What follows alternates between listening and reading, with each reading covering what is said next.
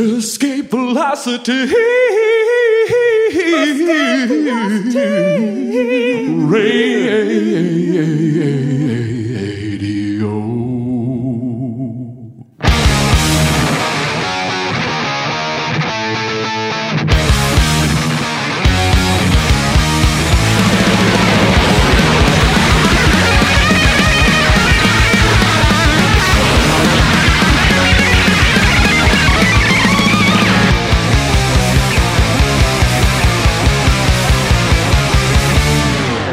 Hi, welcome to episode 19 of Escape Velocity Radio. I'm one of your hosts, Chris. I'm sitting here with someone named. Derek. He's the other host. Hi. Perhaps you're familiar with his work. Hey, you broke your arm. I, I did. I did break my arm. You broke your fucking wrist, right? Or your arm. You, Well, your I- arm. You broke your fucking arm. Technically, it's my arm. Yeah. It's the very near my wrist. Why don't you tell everybody how you broke your fucking arm? Why? Why would I do that? Because if I you d- don't, I will. you were there, you tell them. You were fucking roller skating. No, I was performing an animal liberation action, an, a clandestine action where I liberated a barn full of pigs from their imminent death, and I tripped on the way out On your roller skates. on my roller skates because I like to combine leisure and activism. Let me give everybody out there a little tip if you're over the age of, especially if you're over the age of 40, but if you're over the age of 35 and you don't know how to fucking roller skate, stay off the fucking roller skates. 'Cause, I was doing pretty good up until then. Derek, I had a good 15 minutes of of I not was watching you and it was painful just to watch you trying to skate.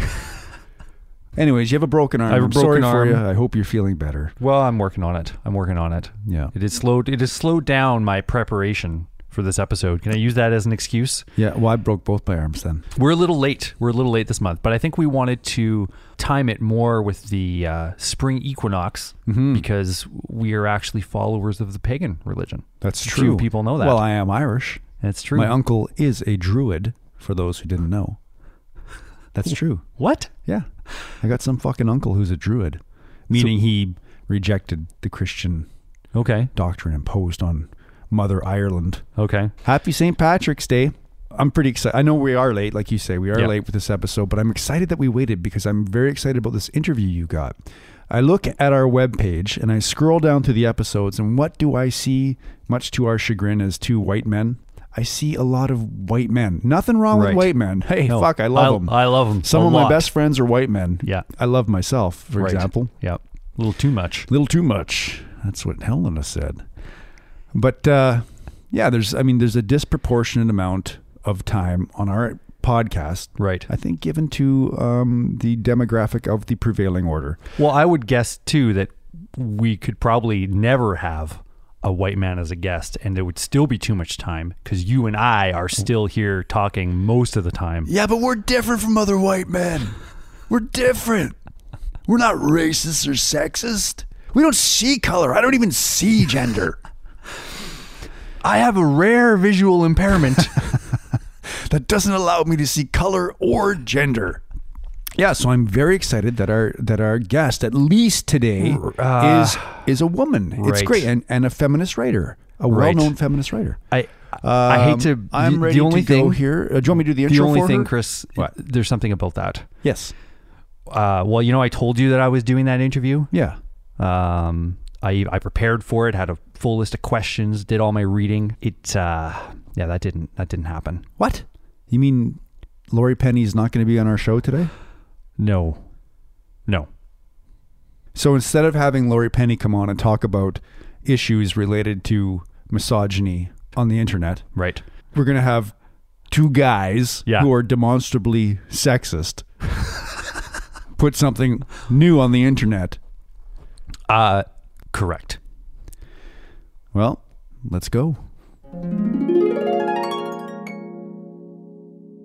So this brings this brings up a a recent fracas. Right, let's turn this into a segue. Let's turn this into a segue. It's perfect. when so- life gives you lemons, make a segue. Make a segue.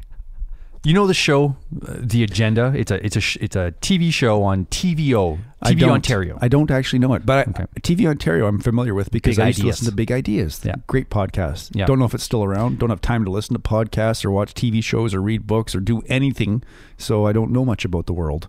But you watch this show. Where do you see it? no. I've Online? seen uh, occasionally. I've watched because because you can watch the watch each episode on their website How? Uh, through the magic of uh, teleportation. Okay, so the agenda is an issues-oriented show. Issues oriented show where the, there's a, the host Steve Paikin, and he always has a- Bacon. Did you ever ever call him Bacon? Anyways, okay. Steve Paikin. So he has a, a smattering of guests.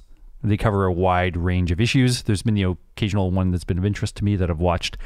Anyway, so uh, over the last weekend, he wrote a blog post on their website, and it was titled "Where Oh Where Are All the Female Guests." This was his rumination on the fact that that they strive, uh, the him and the producers of the show strive for gender parity uh, when they're choosing guests for their segments, and it is a stated principle that they are trying to uh, trying to achieve, along with the quality Like us. of the guests, much like us. But he then describes how they have a tremendous amount of difficulty achieving that. in Like that- us. like us. Oh my God, wait a minute. We're the same show. so he wrote this blog post going into a little bit of the detail on this. And I mean, frankly, he comes off like a bit of an idiot. Oh, well, Um, it's putting it mildly. It sounds like. I don't want to overstate my case here. Uh, but the guy sounds like a little bit of a douchebag. But the the problem is a real one, I think. Not that I mean w- we are certainly no example of what most media organizations Can we even use that word No. vaguely in relation No. to what we do here? We're a zine at best. Photocopied zine That's true. It's true. left on a photocopier at the library by accident. Plus, I don't I don't know if our foresight is uh, always it's a little seat of our pants in in figuring out what we're doing here. Yes. But we do try to think, okay, you know, let's represent a different voice on the show. And then we try. And we've had this experience where multiple times we have reached out to people, reached out to women who we wanted to be on the show, and we have been unsuccessful either due to lack of interest, lack of time, uh, or simply not getting back to us, which is an experience that we have not had when reaching out to male guests. And this is similar to the experience that this Steve Paikin guy talks about on in this blog post. But he's he has some the blog post is very defensive, saying, "Listen, we want to make do this better, help us do it better, but look, we're really trying. And hey, ladies, you're not doing yourselves any favors." Is basically what he's saying. He talks about how they hear back from women saying things like, uh, "I can't do your show tonight. I'm taking care of my kids." And he's like, "No man has ever said that to us." Or they'll say, "I can't do the show tonight because my roots are showing." he wrote that in his blog post. He's he's saying that this is what they have heard, Uh, he, that's a lie. and That's a fucking lie. And he also says, No man will say, Sorry, I can't do your show tonight. I'm not an expert in that particular aspect of the story. The men will get up to speed on the issue and come on, while the women beg off, is what he says. Or worse, they often recommend a male colleague in their place. This to me was actually the most interesting part because I thought, leave it to women to be intelligent enough to know when they don't know enough about a particular thing to Right. go and be a fucking talking head Whilst any guy will just go on there and any opportunity, right? Any blabber. opportunity to get in front of a camera. and Look at like, us. I know things. Yeah. Yes, Even though I don't know anything us. about it. We don't know anything about it, but we fucking let's start a fucking podcast and tell everybody what we think about what we don't know. That is exactly it. I think point yeah, point two is nonsense. Absolute yeah, nonsense. I would. I mean, maybe, maybe one woman said as that to them once. As a joke. Yeah, And then points and then he's like, "Hmm, oh, look at that! I can use that as an excuse to." Yeah. Uh, and then points one and three, like point one makes sense Yes. because men fucking generally don't help take care of the children, No. even when they think they do. Yeah. as in my case, that plays right into it. It does. That, that the men are like, anytime, anywhere, I can fucking get on a plane and just disappear to another city to do a five minute piece on your fucking show because yeah, because I don't have anything to worry about. yeah, Whereas anybody who has a kid who happens to be a woman has a lot more to worry about in general. They're the ones who have to ultimately do the parenting in a tight spot. And which is one thing that came up in response to this piece. Many women went on and men and said, "Why don't you offer childcare? If you want more women on mm. your show, offer childcare so they can come with their kids." That's a good idea. Um, yeah, and this this comes up in a lot of like even with activism and community organizing and and that sort of thing. This often comes up as a important service to offer because you expand the uh, range of people that not only women but also men who are primary caregivers. You expand the range of people who can take part in whatever the specific activity is. Or just bring the fucking kid on the show. Why not? Well, you can't have a kid on the show. You can't have a kid sitting there while we're trying to have this serious discussion about fucking nothing. Well, yeah. It, well, if the show's not important, the show's not important. But what's important that a kid can't be there? Well, not that a kid can't be there, but Exactly. Just have the fucking kid on the show. Yeah. That's the child care. it is live. Great. All the better. Make TV actually interesting to watch. See a bunch of kids pulling on someone's hair and You don't get enough here. don't get enough here. Yeah. You want you want more. Okay, so childcare. Childcare was brought up and also you know, people are pointing out that the tone in which he writes this blog post says a lot perhaps about what women would think their experience would be on the show. Yeah, it sounds snarky. Yeah, it's snarky. I mean, this is obviously it's an important issue to address because it doesn't have to do just with the agenda or on the polar opposite end just with our show. it has to do with everything to do with representation. Like it ties into a much larger picture.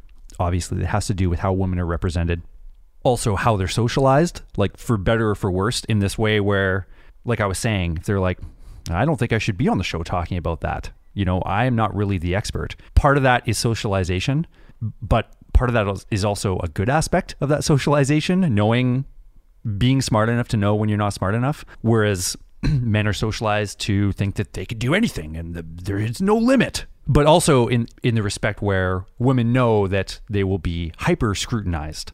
You know, some people pointed out saying my roots are showing.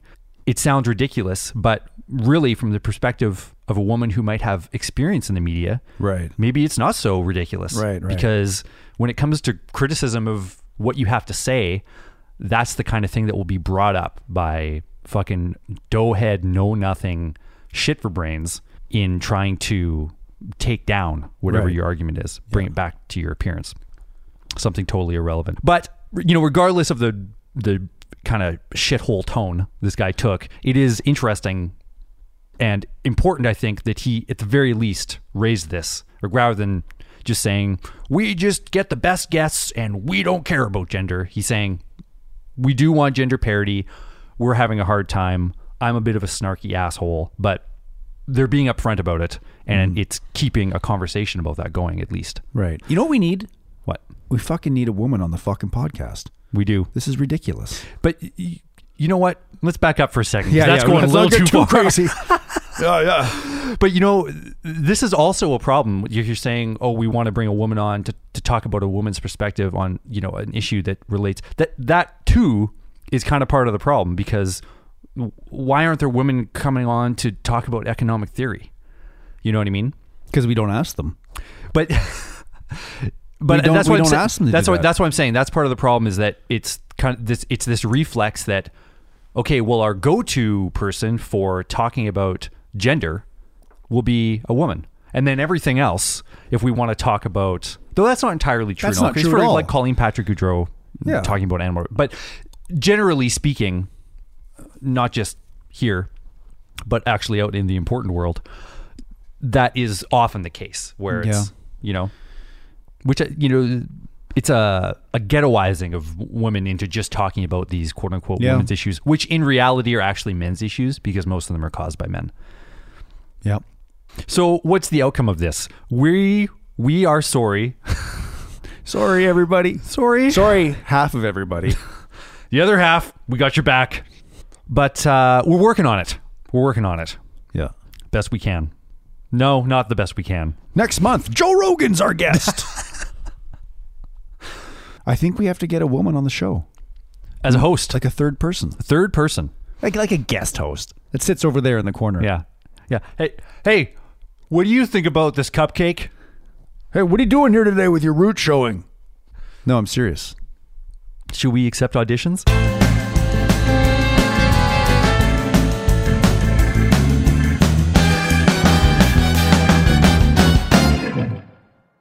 Derek, we're from Canada. Unfortunately, yes. Well, Yes. well, we live here. we live here. We live here. We live in Canada. Yes. And I think it would be difficult for us to not comment on some recent, rather semi mainstream happenings in the uh, broadcast journalistic world.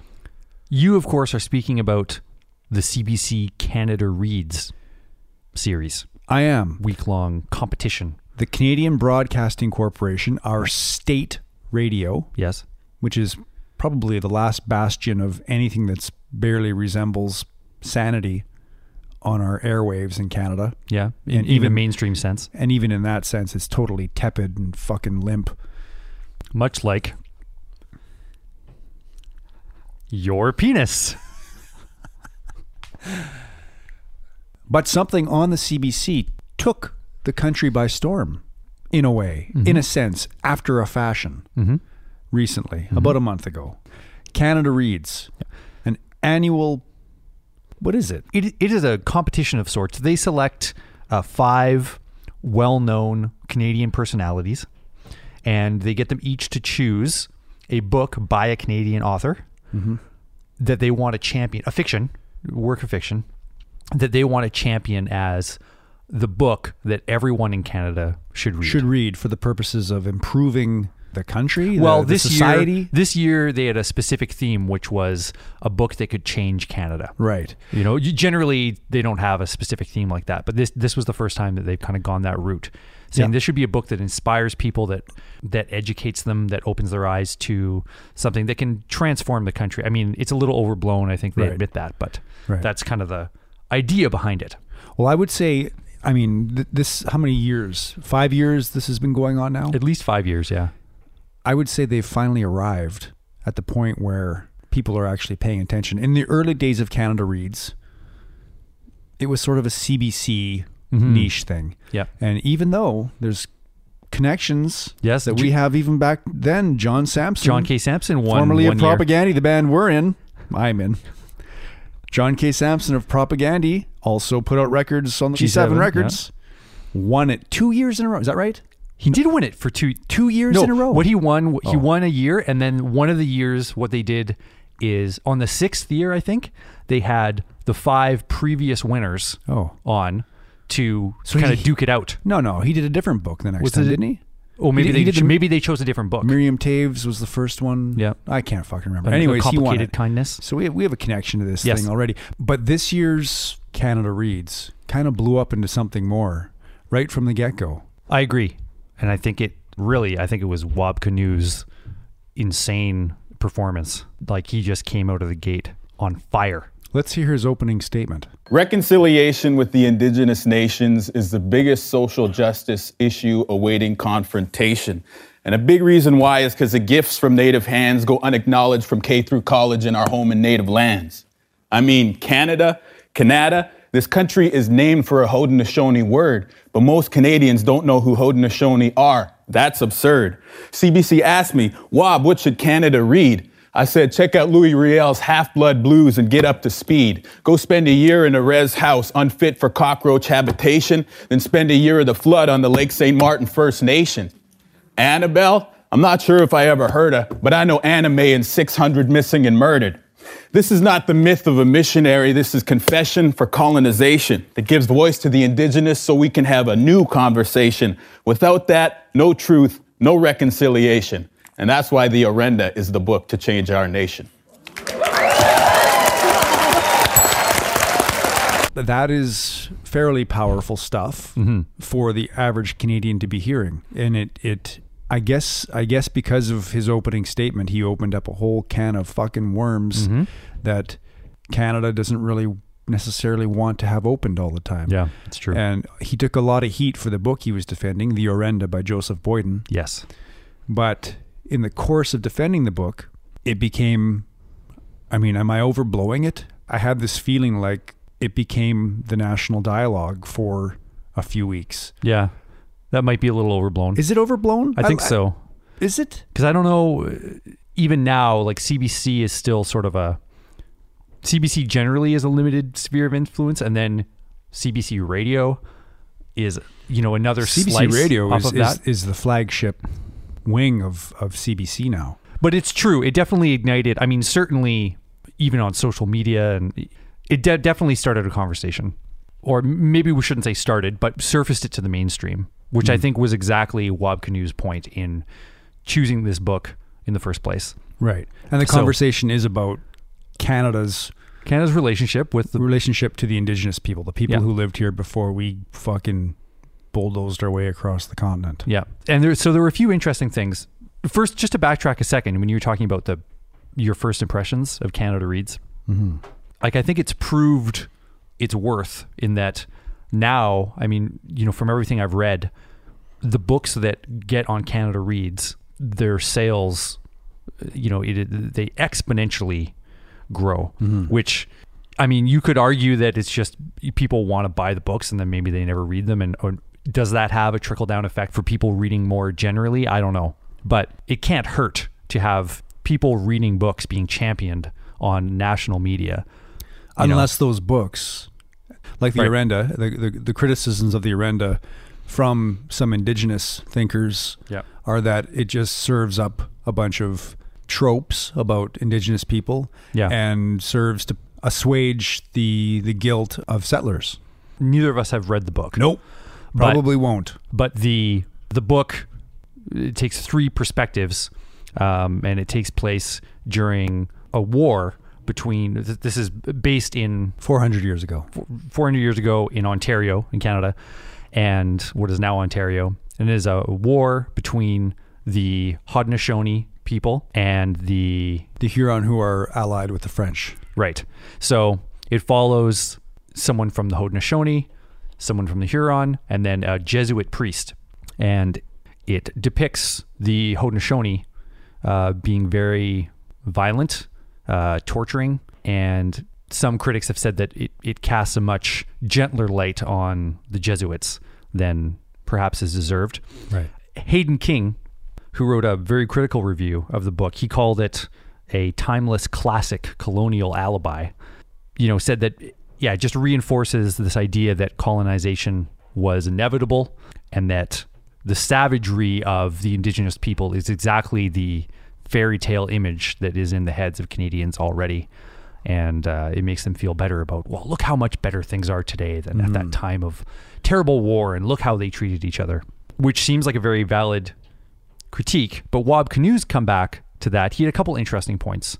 Well, I think I think first of all, the, his first point and the point of Joseph Boyden in a uh, post competition interview was that he could understand how the Haudenosaunee people might feel like they didn't get a fair shake in Right. how they're represented. He said there's a companion novel coming from their perspective, which is interesting, and but he also him and Wobble said there is a reality to this. That there was a war. Mm-hmm.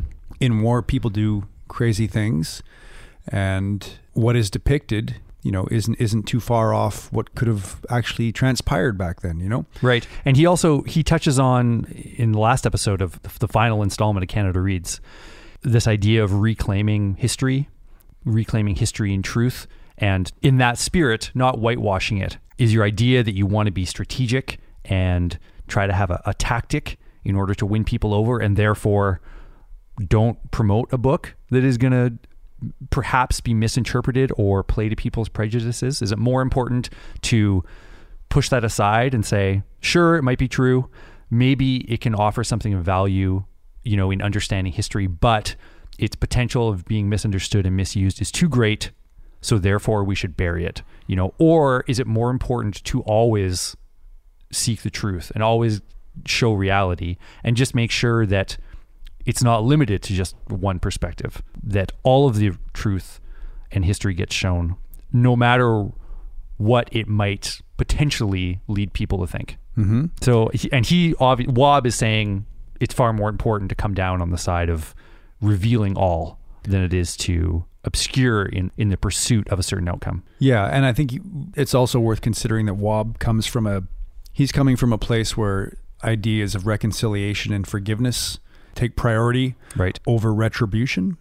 Some people, rightfully so to a degree, are not ready to forgive what's happened mm-hmm. in Canada to the first people. Yeah. You know, well, especially since it's ongoing. it's ongoing and a lot of the really brutal stuff is still pretty fresh. Yeah.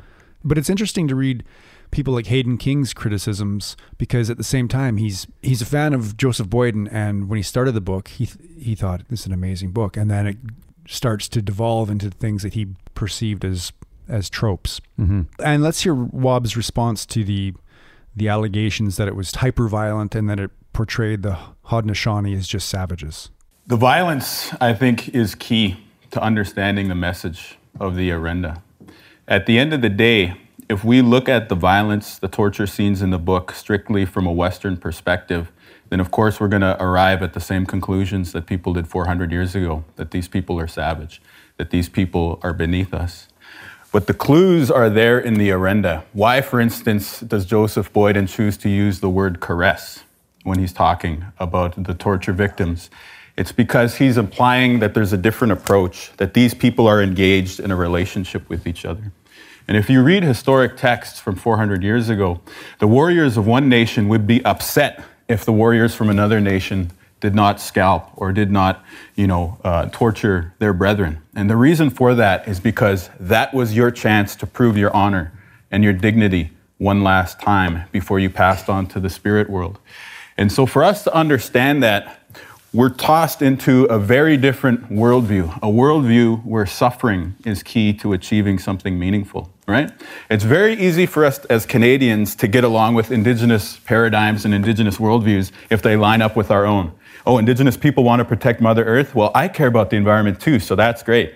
But all of a sudden, when Indigenous people stand for something different, when we have a different approach, then all bets are off. Yeah. But I invite you to really consider the other worldview that's that's brought in through the torture scenes, you know, and this is something that's still alive in our cultures today. Like for instance, I practice a religion called the Sundance, which means that every summer I go to a circle in the plains and I dance for four days with no food and no water beneath the sun. And then on the third or the fourth day, we do what's called a piercing ceremony. Our flesh is cut and we make an offering to the Creator. Two years ago, I went there to pray for my father, whom you knew, my father who was in the last year of his life. And as I dragged the buffalo skulls around the outside of the circle, this is a procession of a dozen buffalo skulls, each weighing about 20 to 30 pounds each. You know, at the beginning, I was my normal egotistical self that I am in downtown Toronto today. The second time around, my legs were on fire and I was beginning to step outside of myself. The third time around that circle, the oxygen was gone from my lungs and I was totally a different person. I was humbled. And then my sister leaned into me and she said, Buddy, brother, Detta used to go to chemotherapy. And after that chemotherapy, he would go onto the floodway and walk for three hours in the cold. What are you going to do to help him? And then from that, I got the strength and I came back and I completed the fourth time around the circle, you know? And at that point, at the end, there was nothing left. There was no me, there was no you, there was no European, no native, no yesterday, tomorrow. There was just oneness, all of us here together. And it's a very challenging, difficult thing to understand for a cubicle dweller or somebody living in the nine to five world today. But that is a different approach to achievement and a different pro- approach to spiritual understanding that arises from indigenous cultures. And it is key to understanding the message in the Orenda. He already told that story when he was on our podcast. I don't know where he gets off recycling that into his CBC Canada Reads but appearance. he didn't tell it in the context of a Western versus non-Western perspective. That's true. He was That's just true. telling. He was just explaining it and explaining that it was illegal back Right. in the day. Yeah. But it, it is interesting. It's an interesting. It turns that whole scene that I haven't read on its head Right. Yeah. It totally threw me because it's didn't just it. American Psycho. It's not Mhm. just you know. It's not. He's saying it's it's nowhere near being violence pornography or what did he say? What did he call it? Yeah, torture porn. Torture torture porn. Yeah. He said it's uh, it's key to understanding the message of the book, Yeah. which I think he's saying is ultimately forgiveness. Right. I think the whole point of us talking about this is that something kind of unique happened in Canadian mainstream media with this Canada Reads thing. A lot of it due to the eloquence of of Wab Kinew. We don't usually push people towards, you know, the generally eye rolling mediocrity of the Canadian Broadcasting Corporation itself. Right. But I think it's worth people checking out the CBC website and reviewing this whole this whole project, Yeah. the whole 2014 Canada Reads project. If you go to cbc.ca slash books slash Canada Reads, I think you'll be able to journey down the rabbit hole of of something very special that happened. And you could do a lot worse than reading the books that were in the running Right. for this year as well. I the Year of the Flood is the only book out of the five that I've read. But it was an excellent book. Yeah, was it? Yeah. Hmm. The second in the in Margaret Atwood's. Yeah. I didn't really like the first one. You didn't like Oryx and Crake? No, not really. Oh man. I, I don't know. Maybe I should read it again. Maybe Yeah. maybe I maybe I didn't read it right. Did you read it backwards? But we should have our own Canada reads. We should. Let's Escape our Velocity Escape- Radio reads. Escape Velocity Radio reads. Let me do this month's installment.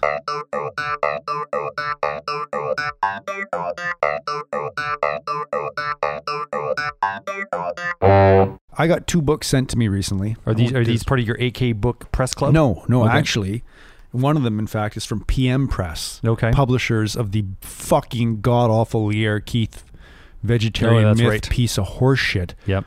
by which I have essentially written off PM Press as Yes. a donut fucking moron publisher. But they've kind of redeemed themselves uh, with a couple things, actually. First of all, a pamphlet from my friend Joshua.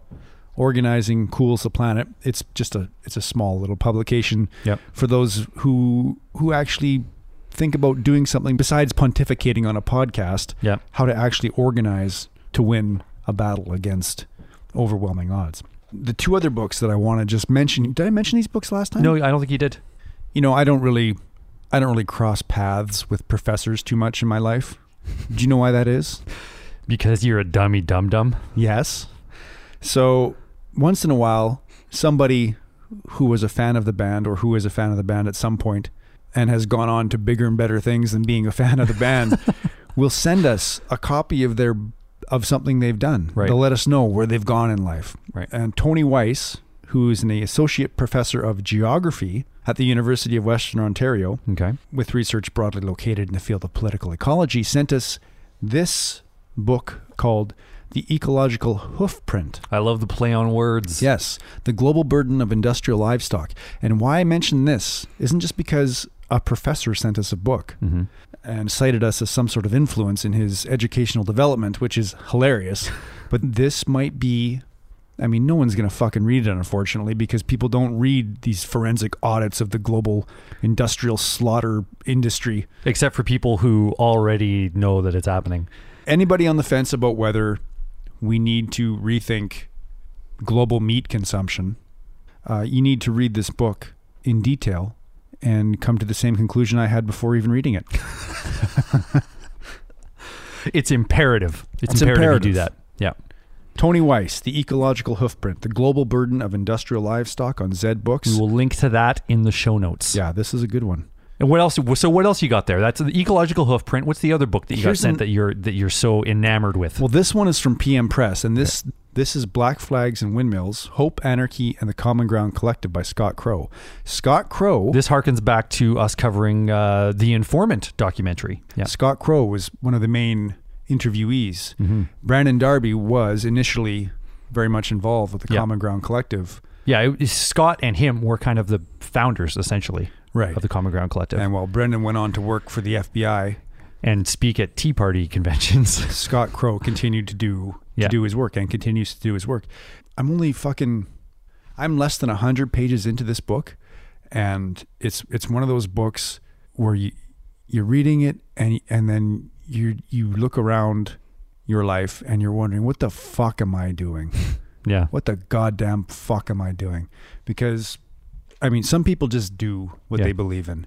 They don't just talk about what they believe in and complain about what they believe in. They actually do it, and it's it's kind of insp- we don't do that. No. We kind of we talk about it. Yeah. We talk about it, and then we put those words to music. and we say, "Hey, we're done. There we go." But this is this is the kind of book that makes you actually want to not do nothing. Is that a triple negative? Yeah, do something. The book is at least 100 pages in. The book is about Scott Crow living in Austin, but at the time of Katrina, Hurricane Katrina devastating New Orleans, about him going down there to help and to find a friend of his. Right. I don't know when the game, the video game Left 4 Dead, was it made before Katrina or after Katrina? Oh, after Katrina. Was it based on Katrina? Um, I don't know. Well, I'm sure there. Was, I'm sure the New Orleans scenes are Inspired by Inspired by, Okay, yeah. that would make sense because the description of New Orleans in the midst of the chaos with officials not actually helping the most vulnerable populations at the time. It, it reminds me of the Left 4 Dead video game. Like fucking Left 4 Dead. People Yeah. were left for fucking dead. And Scott Crow and Brandon Darby, to his credit at the time, I haven't gotten far enough to where Brandon diverges and Yeah. takes off doing something else or gets weird. They went in there and they tried to help and they set up the Common Ground Collective there to actually help the neighborhoods because the fucking powers that be wouldn't help. So I'm gonna I'm gonna put this as an as a book that, a must read for people for everybody yeah. because the the time is coming. The time has always been coming. The time might be now. The time in places where the system has already given up on people is now, and it's going to come for us because shit's going to hit the fan. I just this winter, like this winter is out of out of control. Our city, Mm-hmm. everywhere. Winnipeg's Everywhere. Winnipeg's falling apart. It's the infrastructure's falling apart. Things aren't going to work. We're going to see. And who was it who said? Oh, it was Stephen Lewis actually on Canada Reads talking about Year of the Flood, talking about how Katrina will be the norm Right. for, for cities in the coming years. And Yeah. if that's the case, then we better start getting smart. and- Yeah. And, Mutual aid. We better sort out some mutual aid. for real, not Yeah. just like this fucking yammer yammer talk down at the fucking A zone about mutual aid. Will someone come help us clean up the refrigerator on the first floor? Like fucking. Anyways, this book, Black Flags and Windmills, Scott Crow on PM Press. Way to go, PM Press. You've redeemed your fucking selves with this one. I'm going to have to add that to my queue. So, Chris, do you think it is permissible that in this Escape Velocity Radio Reads segment, we include not a book, but a blog post? Is that too uh, pedestrian? Is it the blog post that I partially read? I'm speaking, Chris, of a blog post by activist Dylan Powell, Ah, based out yes. of the Niagara region of Ontario. Yes, I am familiar with that blog post, I believe. This is called Veganism in the Occupied Territories Anti Colonialism and Animal Liberation. The title suggests that there is a, a perception, a commonly held perception of a conflict between supporting indigenous struggles while at the same time supporting animal liberation struggles. Am I right? This is what he's looking to do. Basically, what he lays out is saying there's not really a conflict. You know, uh, Which which is which which is self-evident to many of us. yeah, um, but has not really been articulated by many of us. And Dylan is particularly well poised to address this because not only is he a longtime animal liberation activist, he's also a supporter of indigenous struggles, particularly in his part of the country. hmm and he primarily addresses. I mean, I guess what he's because essentially what he's talking about here is veganism. When people think of a conflict, because they Right. think, well, I don't think a lot of First Nations people are vegan, and they're probably not so into that idea. Mm-hmm. It's pretty far outside of their traditional diet, which is actually only partially true mm-hmm. because a truly traditional diet, you couldn't really have a lot of meat because it was a huge amount of work And there was no dairy products, and there were no dairy products. almost vegan. Yeah.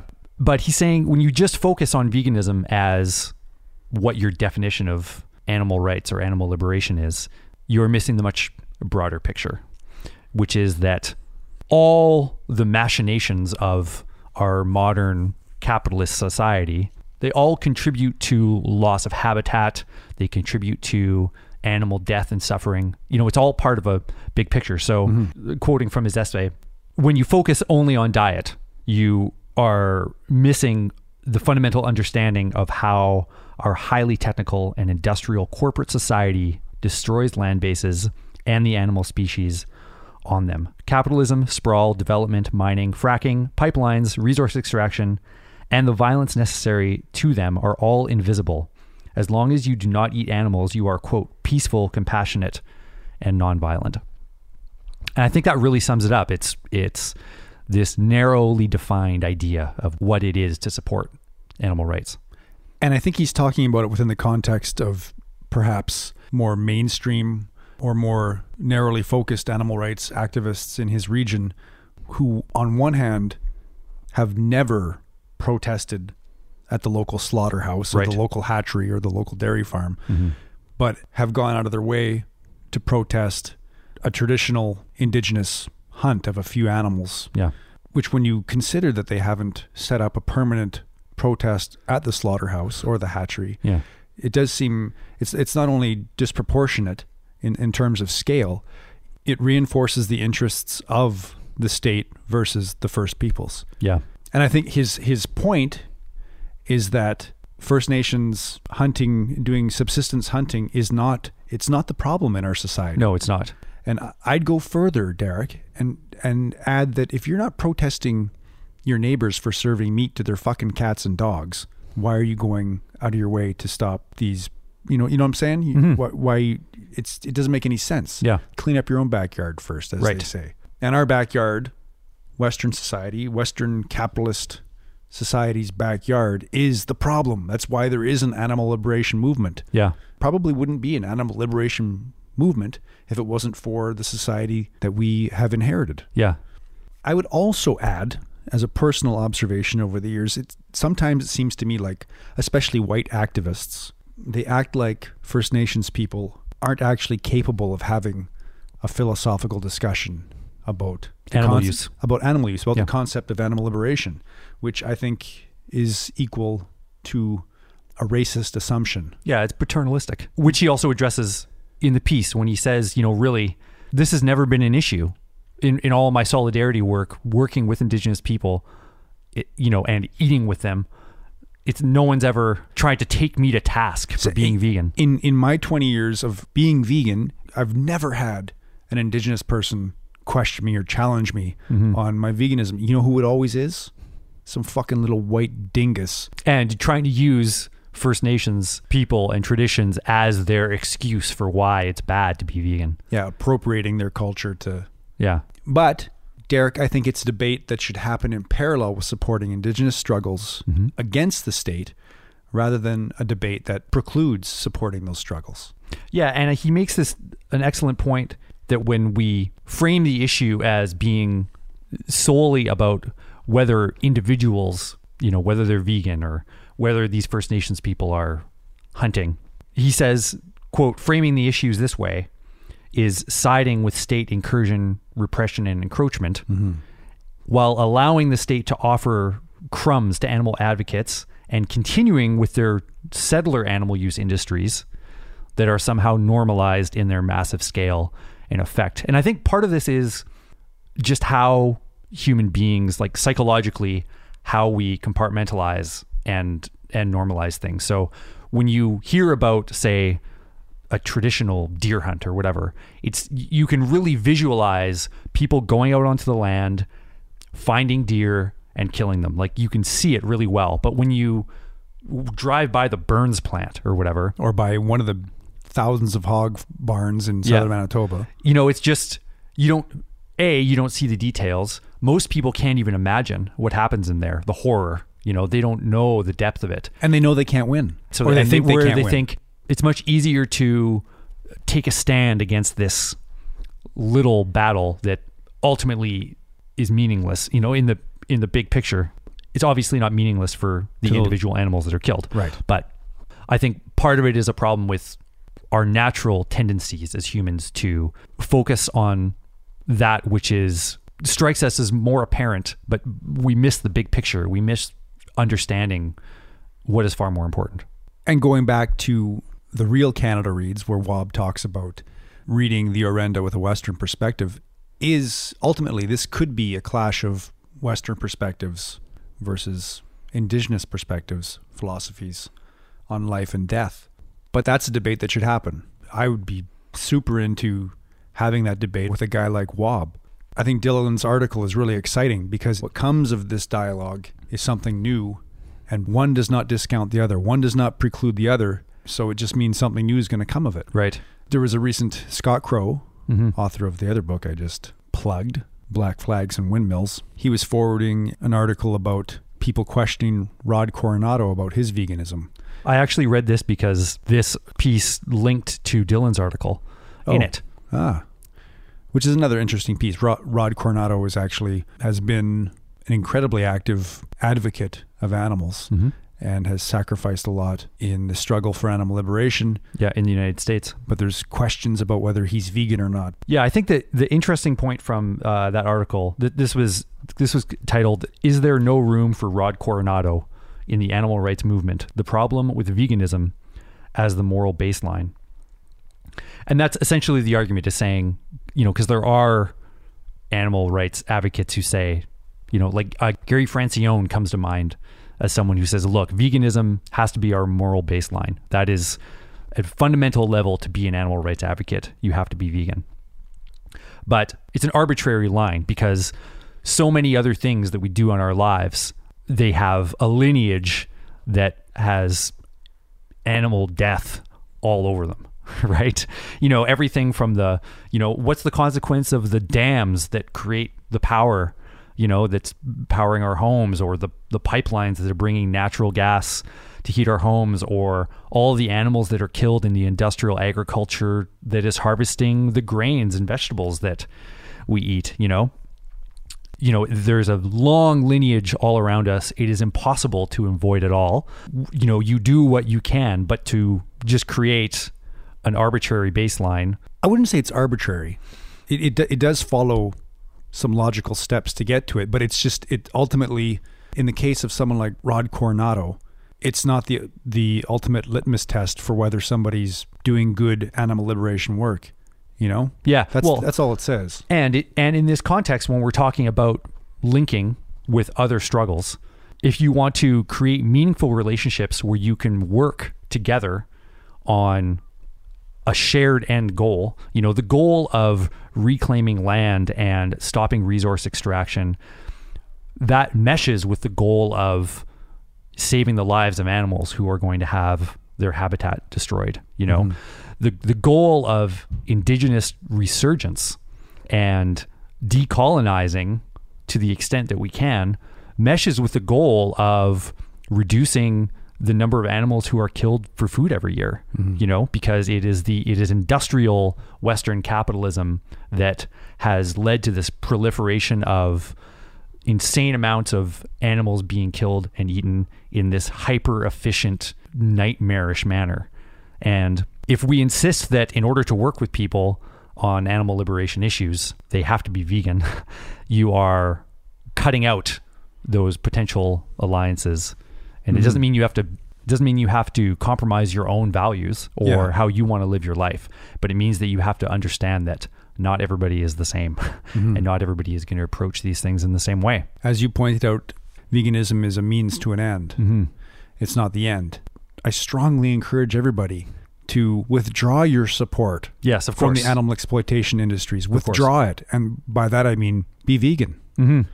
But on the other hand, I agree that veganism isn't the baseline. The baseline is what you do for animals. yeah And when we've toppled the Western capitalist industrial slaughter system, yep coming right up and when we've meaningfully reconciled and offered restitution to First Nations people, then and only then will I be firebombing Wab Kinew's house for eating fish. so those are those are a couple of good reads that we'll put in the show notes uh, by All uh, interconnected. by Dylan Powell and the anonymous person who writes uncivilizedanimals.wordpress.com.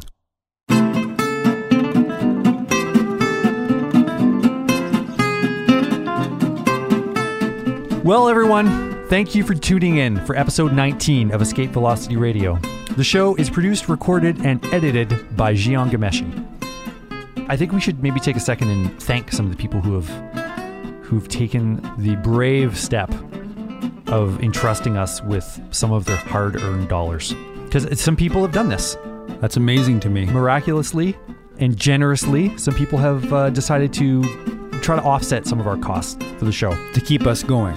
To keep, think, keep us going. Yes. they think there's value in this. I know. I, I have I have trouble with myself, but you know what? We have to we have to be more confident. We have to be more assertive. We have to think, nay, know that what we do is very, very. I'm sorry, I can't. I just can't. okay, so Carrie Hasselreese. This is a friend of ours, Carrie. Very generous donation. Paul Garrett, Stephen Adamus, Tim Leafman, Steve Rose, Alberto Elizondo, Ah, David Feldman, Alberto. Erica that's nice. Pratt, Richard Fisher, Benjamin Reichman, Cole Moltz, and Siegel Hans. So And- thank you everybody for your donations. What do we do with those donations? Do I get any of that? No, not until you don't get any until we actually turn a profit, So we're, we're which is still, not going to happen. We're still running at a loss. We're still running at a loss. Okay, well then, thank you people for doing that. I would like more because I would like some money because I'd like to buy something. Buying stuff makes me feel better about myself, so please send money.